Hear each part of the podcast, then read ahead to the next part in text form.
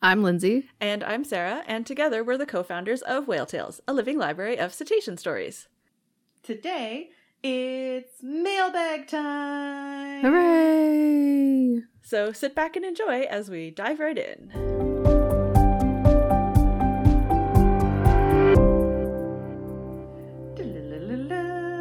It's mailbag. It's mailbag time. Wow. yep. Thanks everybody for sending in your Mhm. awesome cetacean questions. Much appreciated, and we're very excited to answer them. yeah, yeah. Okay, so our first question comes from Lisa Anderson, a patron. Thank you so much, Lisa. Her question is I've been thinking about dorsal fins, why some whales have huge dorsal fins, like adult male orcas, and some have little ones, like humpbacks, and some have none at all, like belugas. I'd love to hear more on that topic. Starting at the small or the none at all, like belugas and narwhals, they are specifically adapted similar. We talked about this with bowheads, right? This is ringing a yeah, bell we did. or on the Big Miracle episode recently, we talked about whales in the Arctic who don't have dorsal fins.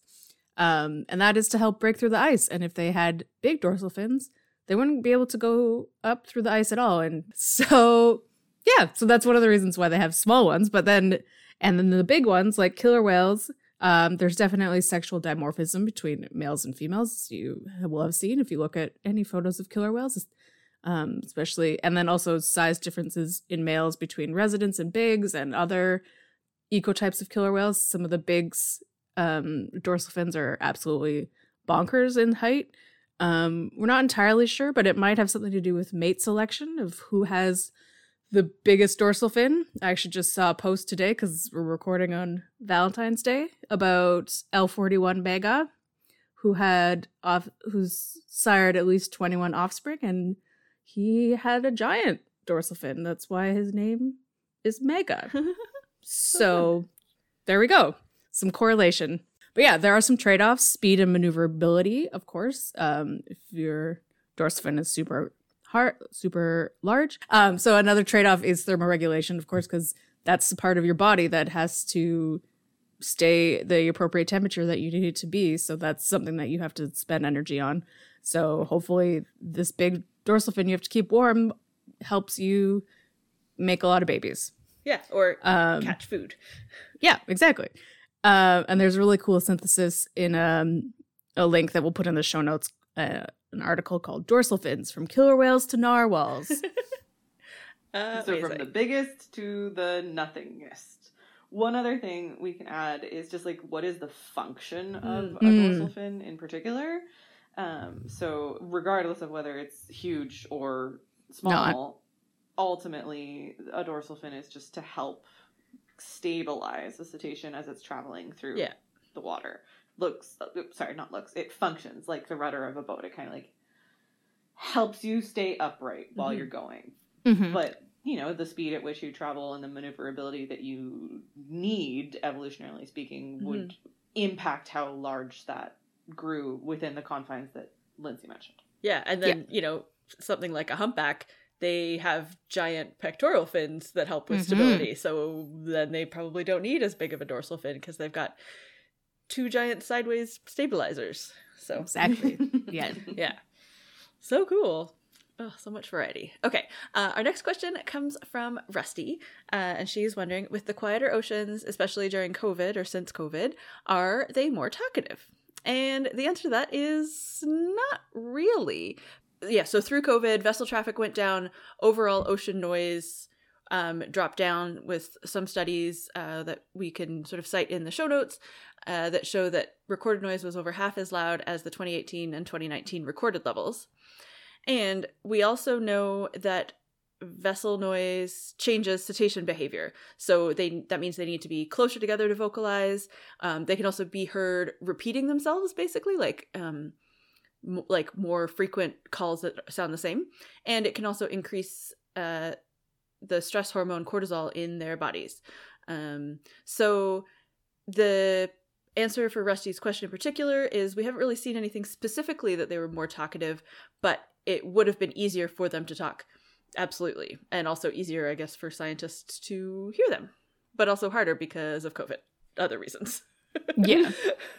um, yeah, there's actually a really good study about Mhm. 9 11 mm, um, because that was a much shorter time period when there was no vessel traffic um, Right. in the waters around on the East Coast at all, completely. yeah. Um, so there was a lot of studies done then because it was easier for scientists to go out Yeah. and drop and do things at that point. Oh, But that's so yeah, cool. those studies again also took like 15 years for Yeah. them to reach my eyes. So Mhm. who knows what um, things we'll learn from that whatever amount of time it was that everything was shut down.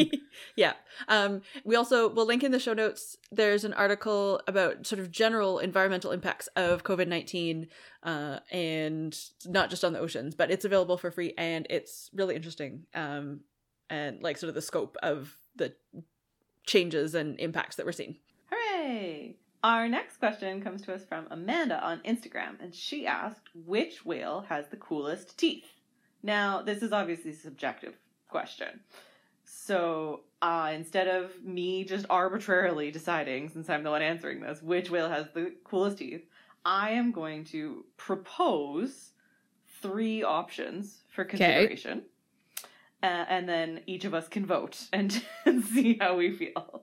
So, my proposals are ginkgo toothed beak whales. Yeah. Obviously. Which we have spoken about before in Mhm. our beaked whale episode. But for those of you who didn't listen to that or uh, who have are, are new listeners, hi, welcome. We're nerds. And second, ginkgo toothed beak whales have teeth that look like ginkgo leaves, which are a very, very, very cool plant. Um, I have one in my front yard, but that's not the only reason I love them. And the leaves are, are kind of like butterflies. They're they're beautiful, and their teeth are therefore also really cool. So that's my first option for consideration. My second option for consideration are specifically offshore orcas, Mm. hmm and their teeth being cool because they don't have them much anymore. Yeah. They they shave them Um, down because of all their correct. sharks. Because So all they- the sharks. Yeah. all of the sharks. Uh, so again, if you aren't super familiar with offshore killer whales, offshore killer whales, one of their largest prey sources are sharks. Sharks have very tough skin, similar to sandpaper, because it's covered in little teeth-like structures called denticles. And so offshore killer whale teeth are sanded down over time to the point that adults have just nubbins. They're kind of, they end up looking like really ragged molars Yeah. which are not what whale teeth usually look like. So that's my second option for consideration. And my final option for consideration is the narwhal. That was Mm. that was my guess also. Hmm. Specifically because the narwhal's tusk is their tooth. And I mean, they're a unicorn. So Yeah. I mean, Amanda's question is teeth plural, so I'm gonna go Mm. with ginkgo toothed whales because all of their teeth are cool, whereas Yeah. narwhals only But have one some cool tooth. narwhals have two of them. Some do. That's true. Some do. I don't know. It's it's a it's like a tie in different directions. Yeah. Yeah. Yeah. I'm going with ginkgo. Yeah. And regardless, narwhals are cool, but their tooth is very um, boring shaped. So yes, it's large, but it's not a good. long hole. Yeah. tusk. It's Yeah. boring. It just the whole shape. Yeah, the whole tooth just looks the same the whole way along. yeah, like what's that about? I love that so much, actually. So there we go. Uh, Amanda and all listeners, feel free to come to your own conclusions there. But those are what we propose are the three different sets of coolest teeth in Amazing. the cetacean world. Rosa Lott from Instagram asks, "Where and when is the best time to see cetaceans in Canada?" Great question. For here in the West Coast, Salish Sea, it's usually between May and October. Um, gray whales are a little bit earlier, March to April. And if you are lucky and spend your entire day staring out in the water, you will also see orcas all year round. There was J Pod was out today, yeah, they've but again, you gotta day. you gotta pay attention. been. Um, so if you're wanting to go whale watching, May to October is your best bet to see all sorts of different things. hmm hmm Um, in the St. Lawrence, it's May to October. East coast of Canada, July to September, and Hudson's Bay, where I will go one day, Mm-hmm. June to September. Yeah. So basically, summer Summer. Not really a surprise. Yeah, both because the whales are there, but also because you can get out and see them. Mm-hmm. Amazing. Uh, our next question comes from Anita, who would like to ask about fin whales and their main characteristics. She says, I know they are the second biggest whales on Earth after blue whales, but I don't know much more about them. I hope to go on a whale watch to see them too. Uh, yeah, me too. Um, Me too. So we uh, did a whole fin whale episode. Um, sometime in the past and we will have a link for that in the show notes. But a quick summary. So uh fin whales have distinct coloration. They are black or like a dark brown gray on their back and their sides and they are white underneath. But the most sort of distinct part of their distinct coloration is that their head coloring is asymmetrical. So they are dark on the left side of their lower jaw and then the right side of their lower jaw is white um and then the tongue is the reverse of that which is also weird. Um That's so weird. yeah. Many fin whales also have several light gray sort of v-shaped chevrons behind their heads. And on many of them the underneath of their tail flukes is white with a gray border. Uh, so these markings on their flukes are unique to the individuals and so then can be used through photo identification to identify individual fin whales um, good luck with your whale watching and if you do see some fin whales we would love to hear your story Yeah, yeah. It feels like fin whales were like in the race. They're like, we're going to be the biggest. And then they lost and they're like, fine, we're going to come up with really weird colors, but we're still going to be gray. yeah gray but cool patterns Cool patterns, gray. Very cool patterns that most people can't see because we don't spend a lot of time. Because we don't the do much. Yeah. But we're cool looking. Take that, blue whales. Yeah. Your blueness. so Nick. cool Silver medal in so many things, but. yeah. We love you, fin whale. Hmm. Okay, our next question, also on Instagram, comes to us from Tiffany. Tiffany asks I know a lot of information about orca brains, but struggle to find concrete research on humpback, gray, and other baleen whale brains. Oh, don't we all, Tiffany? Specifically, it seems like she's wondering do they share similar components like the paralimbic lobe, insular cortex, and do they undergo gyrification? Well, Tiffany, listeners, Linz and Sarah, yes may Yes. I invite you into the deep, deep hole that is my Google Scholar search on cetacean brain anatomy. Too bad it wasn't a really, really specific uh, category on Jeopardy. You would win. Right? Yeah. So good. cetacean neural anatomy Yep. Yes. the short answer to your question, Tiffany, is yes, they have similar structures. Um, most mammalian brains, from what I was able to gather, uh, have a paralimbic lobe and an insular cortex, and many mammalian brains go through gyrification. Uh, so the process of adding more layers to the cortex as it as it grows um, and learns. Woo!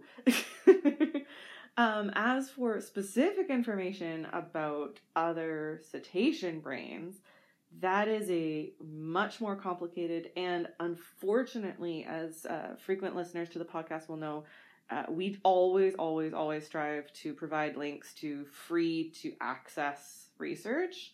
Unfortunately, this is a question that is almost impossible to dig deeper into with free to access research, from what I could tell. Um, I was able to find one fantastic free full article on humpback whales specifically, like you asked for, Tiffany. So that is the structure of the cerebral cortex of the humpback whale by Patrick Hof and all his colleagues. Um, and we will include a link to that in the show notes. It has fabulous images of every nook and cranny of a humpback whale's brain that you would love to see. Ever want to look at? Mhm. Yeah. So uh, that's a really, really great place to start if you or any of our listeners are really interested in, yeah, neural anatomy. I could not find even a pay to purchase article. Sorry, that's the same thing. like a pay to read, um, a purchasable article specifically on gray whale neural anatomy. I, I honestly I just don't know if it's out there. Um, Mhm. I Mhm. spent a lot of time trying different search terms, including both spellings of gray whale, as well as their Latin name. Um, I just I just couldn't find it. That doesn't mean it's not out there. It just means it's very very hard to find. Um, I found a for purchase article specifically on bowhead whale brains. So since you seem interested, Tiffany, in baleen whale brains, uh, this was called a comparison of the cortical structure of the bowhead whale with other cetaceans by Mary Ann Raghanti. Um, and I'll include the link to that in the show notes. But again, just just be aware that that is a purchase article. Now, for those of our listeners who are in academics or attending university or or or college or, or any sort of post post secondary institution, you may be able to access that for free through your university library catalog. Man, do I miss that? mm, I know, right? Like the only reason I would ever consider going back to school. sure, we could find a better way. Probably true. Probably true. Um, and then for those of you with just access to a library, if this is really, really interesting to you, I would highly recommend that you check out from your local library. Might have to go to a university library, but the Marine Mammal Encyclopedia. It was last published in 2009, so you know it's due for an update at some point here. But it is first and foremost an incredible book wish I owned my own copy. I've only ever been able to use it through various uh, professional categories where people I work with have it at their desk because um, it's very, very large and also very, very expensive if you want to buy one yourself. But they have an entire chapter in the Marine Mammal Encyclopedia on the morphology of the cetacean brain. And from what I could tell from the snippets I was able to access, because I didn't, I wasn't able to get my hands on an actual physical copy of the book in the time since we got this question from Tiffany. Um, there's probably a lot more information there to answer Tiffany's question. Hmm. And finally, if you're interested in how we actually study cetacean brains, um, specifically like get images of them, then I did find a free article that looks at the neuroimaging of cetacean brains using computed tomography and magnetic resonance imaging by Brian Kot. Yes, because as cool as it would be to study the brain of a humpback whale while they're swimming around, uh, MRIs are still um, pretty terrestrial based. Yeah. and uh, not able to go underwater. Um, not yet. So, uh, yeah, so until they figure out a way to study brains on um, giant water swimming things? aquatic animals, um, yeah, we have to do this all post mortem. Um, mm-hmm. Yeah, so Makes we only are looking so much at, harder. Like, the structure of these brain section brains, um, but still cool. Hmm. Um, so now we're going to take a quick break to talk about how you can help support the podcast and everything we do here at Whale Tales. You can join us by becoming a patron at patreon.com slash whaletales, P-A-T-R-E-O-N dot com slash whaletales. You can join us for a dollar a month at the porpoise level, $5 a month at the dolphin level, or $10 a month at the whale level. And then each level comes with a variety of perks like polls, discounts on our merch, thank you postcards signed by all three of us whenever we get the chance to be together, which is rare but awesome. So it's also, those postcards are infused with our love. Yes. As well as our actual signatures. Plus, you can have access to extended interviews and stories with guests. You, if you are at certain levels, can produce your own Fun Flipper fact segment and we have a new perk for our whale level patrons, which is access to our Whale Tales Watches special Patreon only podcast where we watch a cetacean or marine biology related movie. Our first ever was we watched Big Miracle, and then we talk about what they got wrong, what they got right, and our pettiest of pet peeves from the science perspective of some uh, great and not so great Hollywood marine classics.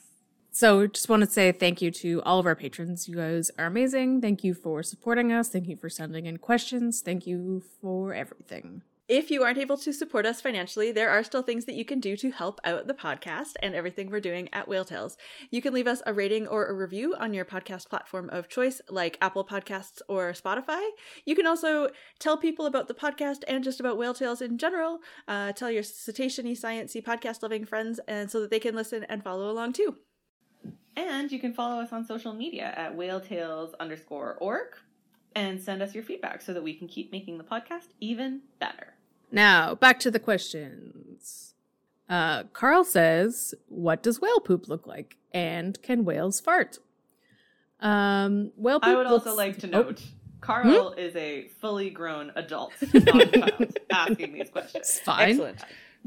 Everybody, Everybody poops. poops. um, similar to birds, it's the first thing I could think of. Um, whale poop is pretty liquidy because it's a mix and as it goes out into the water. Um, it is a variety of different colors depending on what they eat. I know blue whales, it's like neon yellow. Um, there's a video that I'll put on social of a blue whale pooping, and it's really gross because uh, a blue whale produces a lot of poop Yeah, because it's big. that makes sense. and uh, yeah, so the the basic answer is it's pretty liquidy, but with some chunks that float. If you what and people go searching, we've got uh, Eba, the poop sniffing sniffing dog, out here on the Salish Sea, who sniffs out um, southern resident poop, which p- scientists collect and study to study the health of, of southern residents. So it is collectible. It's just way less into shape than you- Yeah. you would think. And you gotta be Think you gotta be fast before it You gotta spreads be out. very fast before it spreads out and sinks. yeah. Um, so yes, poop, not poop emoji shaped. and as for farting, yes, gas exists every, all of the universe. Isn't that beautiful? Including whales' butts. The end. this is my poem that I wrote. Beautiful. Um, yeah, Beautiful. whales whales fart. Um, we just don't notice because they're underwater yeah. and there's bubbles everywhere. True, true. Amazing. Okay. Uh, our next question is from Jade, who asks Can whales have twins?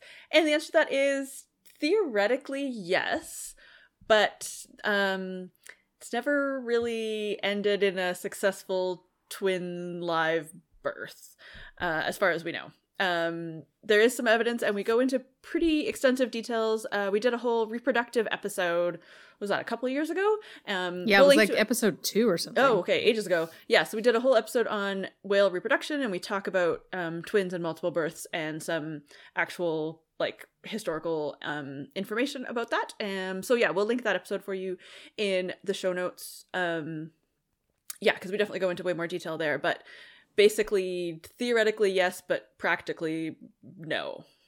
It's just very hard to like if you think about what a cetacean calf has to do as soon as they're born. Yeah. They have to be able to swim and get themselves up to the surface Immediately. to breathe. Yeah, And then and keep doing that. Big enough to be able to do that. So yeah, Yeah. Yeah. Um, that, you know, the amount of space, if you think about human twins, they Mm. are often, not always, but often underweight Mhm. at birth. Mhm. Um, and if you think about, and also twins are are sometimes early.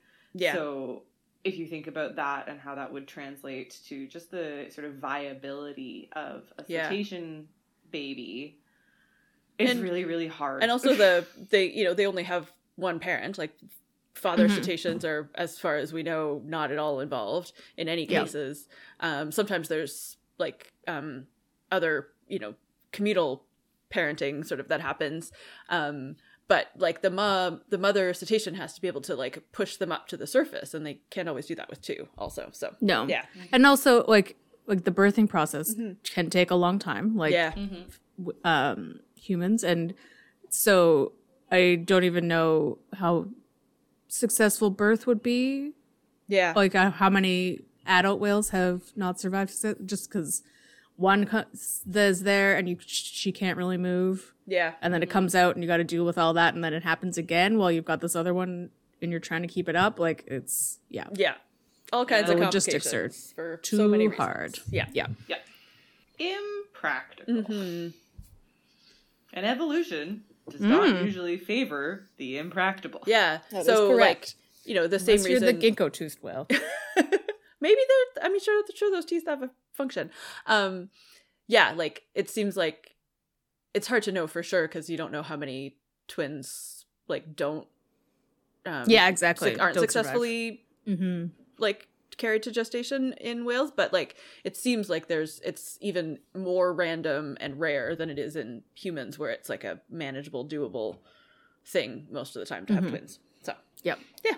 I would be really curious to see and I don't know that there's any way that we would ever know this because of just like the the complete lack of success rate Mhm. of twins.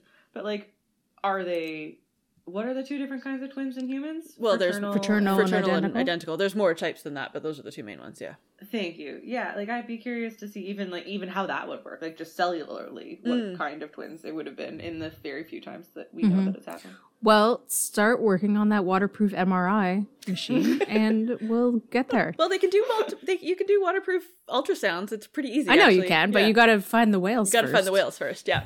Yeah. and you got to be like, "Excuse me, ma'am," and just like stick this scan giant your thing on her uterus, belly. please? Yeah, and then you got to find the twin ones. Mhm. So Yeah. Yeah. that's a lot. And do some DNA. And Yeah. also, don't you have to stay still in an MRI machine? Yes. Well, not I in this about it. magical waterproof one that we're going to create and become rich like Tony Stark. Amazing. And then we can buy all the encyclopedias that we want. Anyway, You get an encyclopedia. You get an encyclopedia. New Patreon perk. there we go. oh, which is a great tie back to our last question, which comes from a patron, Dorothy. She asks If you could come back to Earth as a whale or a dolphin, which type would you be and why? This question is for all three of you. Ooh, that's a tricky one. Um, I would like to come back as a whale now or in the future, not like 200 years ago, for Mm. starters. Yep. mhm. Um, I don't know. Maybe a sperm whale? They seem very chill. They eat squid, which I remember being delicious when I used to eat squid. Yeah, I'm gonna go with sperm whale. Hmm. Yeah, I want to be something very elusive in that lives in the offshore, like that beaked whale off Japan that they've only seen once, just to keep people guessing and having to in- update that encyclopedia constantly because nobody knows what I look like, but I'm there, and they've only seen my brain, my skull once on a beach, and yeah, yeah, So yeah, rare I beaked like whale. it. Nice. rare beaked Yeah, whale. For a big whale. You get to go real deep down in the ocean. You Yeah. can find meg. Yeah, I'll have all the secrets, and I will know what kind of species I am, but nobody else will. Amazing. Uh, I've been thinking about this. I've been flip flopping on this all day in preparation for recording, honestly. And I, similar to you, Linz, I wanted to be something far away from people. That yeah, was my that was my immediate first thought is being far away from people. Yeah. yeah, just far, far away from people. And so I started. I went to the Antarctic. Mm. And was like, Mm. oh, I do love orcas. Obviously, uh, I think they're probably my favorite animal of all time. Antarctic orcas are super, super cool. But then I couldn't decide on a type. Mm. Like there's so many different types. So You could leave I that up to settled chance in on. this hypothetical. That's true. That's true. Uh, I've settled on the hourglass dolphin Ooh. because I love hourglass dolphins. They are so cool looking. They have probably, to be fair, more of the temperament that I would do well in if I was to come back as a dolphin. I uh, am a little maybe more energetic and loud than some other cetacean species are allowed to be. And they are also very, very far from people. And sim- also similar to your vein, Linz like, we've only seen them, what, like four or five times? Less than 10. I think less than 10, you know, recently documented cases through Western science's eyes of hourglass dolphins. But I'd have so many buddies because they're usually Yeah. groups of like a hundred. That's my that's my answer. I would be an hourglass dolphin. And I think that brings us to the end of our episode. We would love to hear any more questions that you have. We'll save them for our next mailbag episode. Mhm. And we'd also love to hear what whale or cetacean of any kind you would like to be. I'm curious. Yeah, sh- That was a- shout out to the porpoises that um, Yeah. didn't get any mentions there. Yeah. We love you. Sorry, sorry, porpoises. They're too They're, just they're too low on the food chain for me. Yeah. Yeah, exactly. and w- way too close Sorry. to shore. Yep. Yeah. too many too many factors there so regardless of whatever kind of feedback you'd love to give us then we would like you to visit our website at whale-tales.org to find links to all of our social media handles so that you can tell us all the things You can also head to our website to subscribe to this podcast, check out our merchandise, learn more about supporting us and joining us over on Patreon, and you can read over 1,200 whale, dolphin, and porpoise stories. That's whale-tales.org. Tales like the stories, not tales like the animal. And if you've seen a cetacean, we would love to add your story to our library. You can click the share link in, on our website. You can contact us on social media at whaletales underscore org, or you can email us a voice memo and tell us all about your incredible cetacean encounter. Finally, we want to acknowledge that we recorded today's episode on the unceded territories of the Coast Salish peoples and the Musqueam, Squamish, and Tsleil-Waututh nations. As well as since i'm not in my usual recording place today i am specifically recording on the traditional territories of the lekwungen speaking people also known as the songhees and esquimalt nations. Thank you again so much everybody for listening and for supporting us. We love you so much and we hope you have a whaley great day